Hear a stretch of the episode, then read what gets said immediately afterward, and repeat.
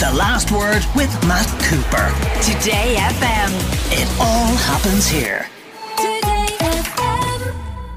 Let's go to the issue of people possibly facing eviction from their homes because they may not be able to afford the bills this winter if they're also having to pay, as well as ex- very high rents, uh, also having to pay very high heating bills. Wayne Stanley, you're from the Simon Communities of Ireland. Uh, there's talk of the government bringing in an eviction uh, ban until the end of March. How useful would that be? We think that's um, absolutely uh, uh, becoming necessary at this point. What we're seeing is more and more people presenting to homeless services. Many of them well, too many of them are being turned away because there just isn't capacity. Our, our emergency services are stretched to capacity. Um, what we do think is a moratorium on evictions for a period of time would be useful because it would stop the flow of people into homelessness. But what needs to be done while that moratorium is in place is to start ramping up the solutions that we know will work. Uh, to get us ahead of the homelessness crisis so that we don't end up in this constant cycle of c- continuing to bring in moratoria or you know winter strategies around homelessness rather we, we address but the what are the solutions so there, there's a number of things that the state is already doing that they need to be ramped up. There's a tenant in situ uh, scheme which allows local authorities to buy a property if somebody's on a uh, low income on a HAP uh, payment. Uh, in a private rented accommodation and the landlord wants to sell up, the local authorities can actually buy that property. That needs to be ramped up to scale. It's it's only just started, and there's a number of kind of uh, there's a slow take up of it in some local authorities. So that's so, effectively assisted assisted purchase of rental accommodation, mm. giving people the opportunity to buy out their landlord? No, no? it's the local authority that buying the property themselves okay. and bringing it into public housing stock. Okay. So that that person who's already, the state is paying their rent through the, the housing assistance or supplementing their rent through the housing assistance payment would then come into the housing stock. Uh, th- there's other things, that the Simon communities, we've been looking particularly in the area of vacancy. On the uh, census night, there was 166,000 vacant properties. Those, we believe, if we enhance what's called the repair and lease scheme, we can bring uh, a number of thousands of those into proper into the state uh, ownership or state rental quickly. Um, and then there's the Simon Homeless Prevention Bill, which last December. Uh, passed uh, second stage in the Dáil uh, and with a commitment to the government that they would implement the provisions in the bill. Uh, there's still some work to be done on that. That could be implemented while this moratorium is in place. And if we do it all those three things and got them working at scale, that would get us far enough, hopefully ahead of the crisis, that when the moratorium is lifted, uh, it wouldn't have to be put in place again. Okay, let's bring in Pat Davitt, Chief Executive of the Institute of Professional Auctioneers and Valuers.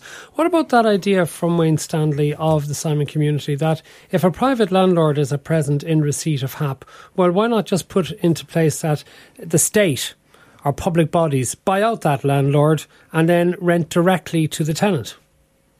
Uh, good evening, Matt. Good evening, Wayne. Yeah, obviously that is in place at the moment and it's happening in some areas. And if the landlord wants to sell, that's fine. But if the landlord doesn't want to sell, he, they want to be a landlord and they want to rent the property and they want to get paid their rent, that's not going to be a solution for them. And like it, it's, uh, I, I, I love the way Wayne talks about these because these solutions are out there forever. And if he thinks that they're going to be sorted out, if there's a rent ban or an eviction ban for three months, if he thinks these things are going to be sorted out in three months, I tell you, I hope it keeps dry for him because we have been given ideas like this to the government for ages. Most recently in the housing uh, uh, committee, we spoke in front of them, and uh, none of the things that we actually said have any been acted on since, which are very simple problems. Like an eviction ban is not needed at the moment. Under any circumstances, it's not needed. Why, why would it not be needed? if somebody can't pay their rent, there's a problem. Obviously, there's a problem. They can't pay their rent. So they get the landlord has to issue a notice to them of 28 days to give them an opportunity to pay their rent.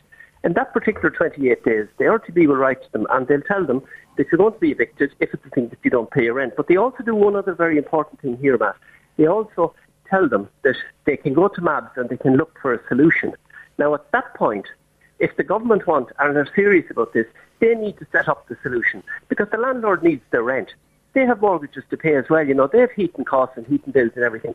So they need the rent. So if the government or the county councils want to sort out this problem, that's the point to sort it out. Now after that, there's a further 28 day notice that the landlord has to give. So that's 56 days gone already. And if anybody thinks that when the 56 days are up, if you go and collect your key, that's an imagination because you don't. People then overhold, and you can't get get possession of the property. It's as simple as that. So, like you know, there are solutions, and the solution is there for the government to take. Because if that person is evicted from that property, the county council more than likely are going to have to house them anyway, or they're going to land with Wayne or some other body. And like eviction for a landlord is a very serious matter, and it's a very serious matter for a tenant as well. Nobody wants to do it, and nobody wants to go down the road of it. And landlords are very conciliatory. So that if it's a thing that, the, that these tenants have problems, the landlords will help them. Well, let me no go back to Wayne Stanley yeah. on that. So I, I, think it's important to say that we're not here to vilify landlords. Uh, the reason why we're supporting a call for a moratorium on evictions is because uh, the number of people coming into our homeless services and largely, Pat is correct. If somebody's having trouble paying the rents, there are mechanisms that should be in place to help them to meet that cost, particularly if they're making, uh, you know, an effort to pay our concern is there was in the we only have uh, numbers from the RTB for the first half of the year, but there were close to three thousand uh, to quit served, and seventeen hundred of them were landlords saying they were serving notice to quit because they're selling up and getting out of the market.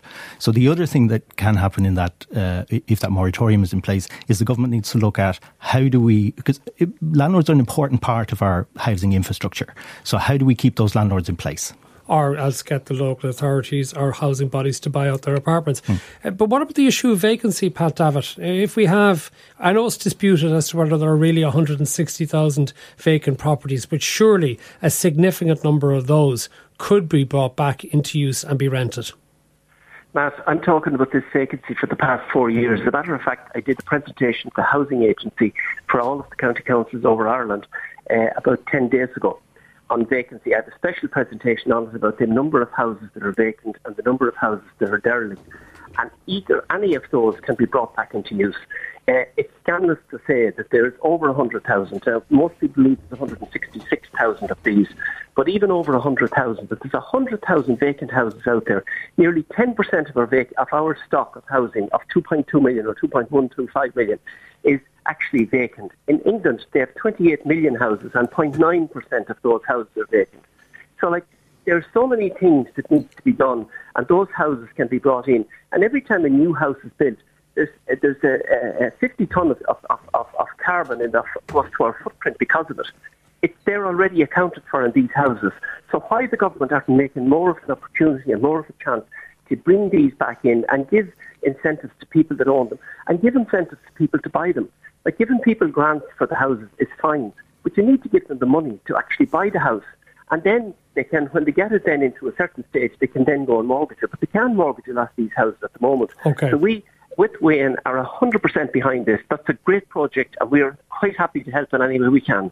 Pat, uh, Wayne Stanley of Simon, I'm going to finish with you by putting a comment to you from a listener who says, I live in a city centre apartment complex and the apartment below mine lives belongs to Dublin City Council. It has been empty for the past one and a half years. It could help a family experiencing homelessness, a complete waste it's a fair criticism, isn't it? There's an awful lot of properties in the hands of the local authorities which are not in use. Yeah, and I have to say it's a it's a a never-ending form of frustration for me. I, I, should say we work across Ireland with local authorities who do care about the homelessness issue and work hard with us uh, to help us address it.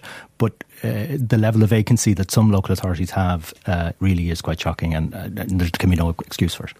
Wayne Stanley of the Simon Community, Pat Davitt from the Institute of Professional Auctioneers and Valuers. Thank you for joining us. The last word with Matt Cooper. Weekdays from 4:30.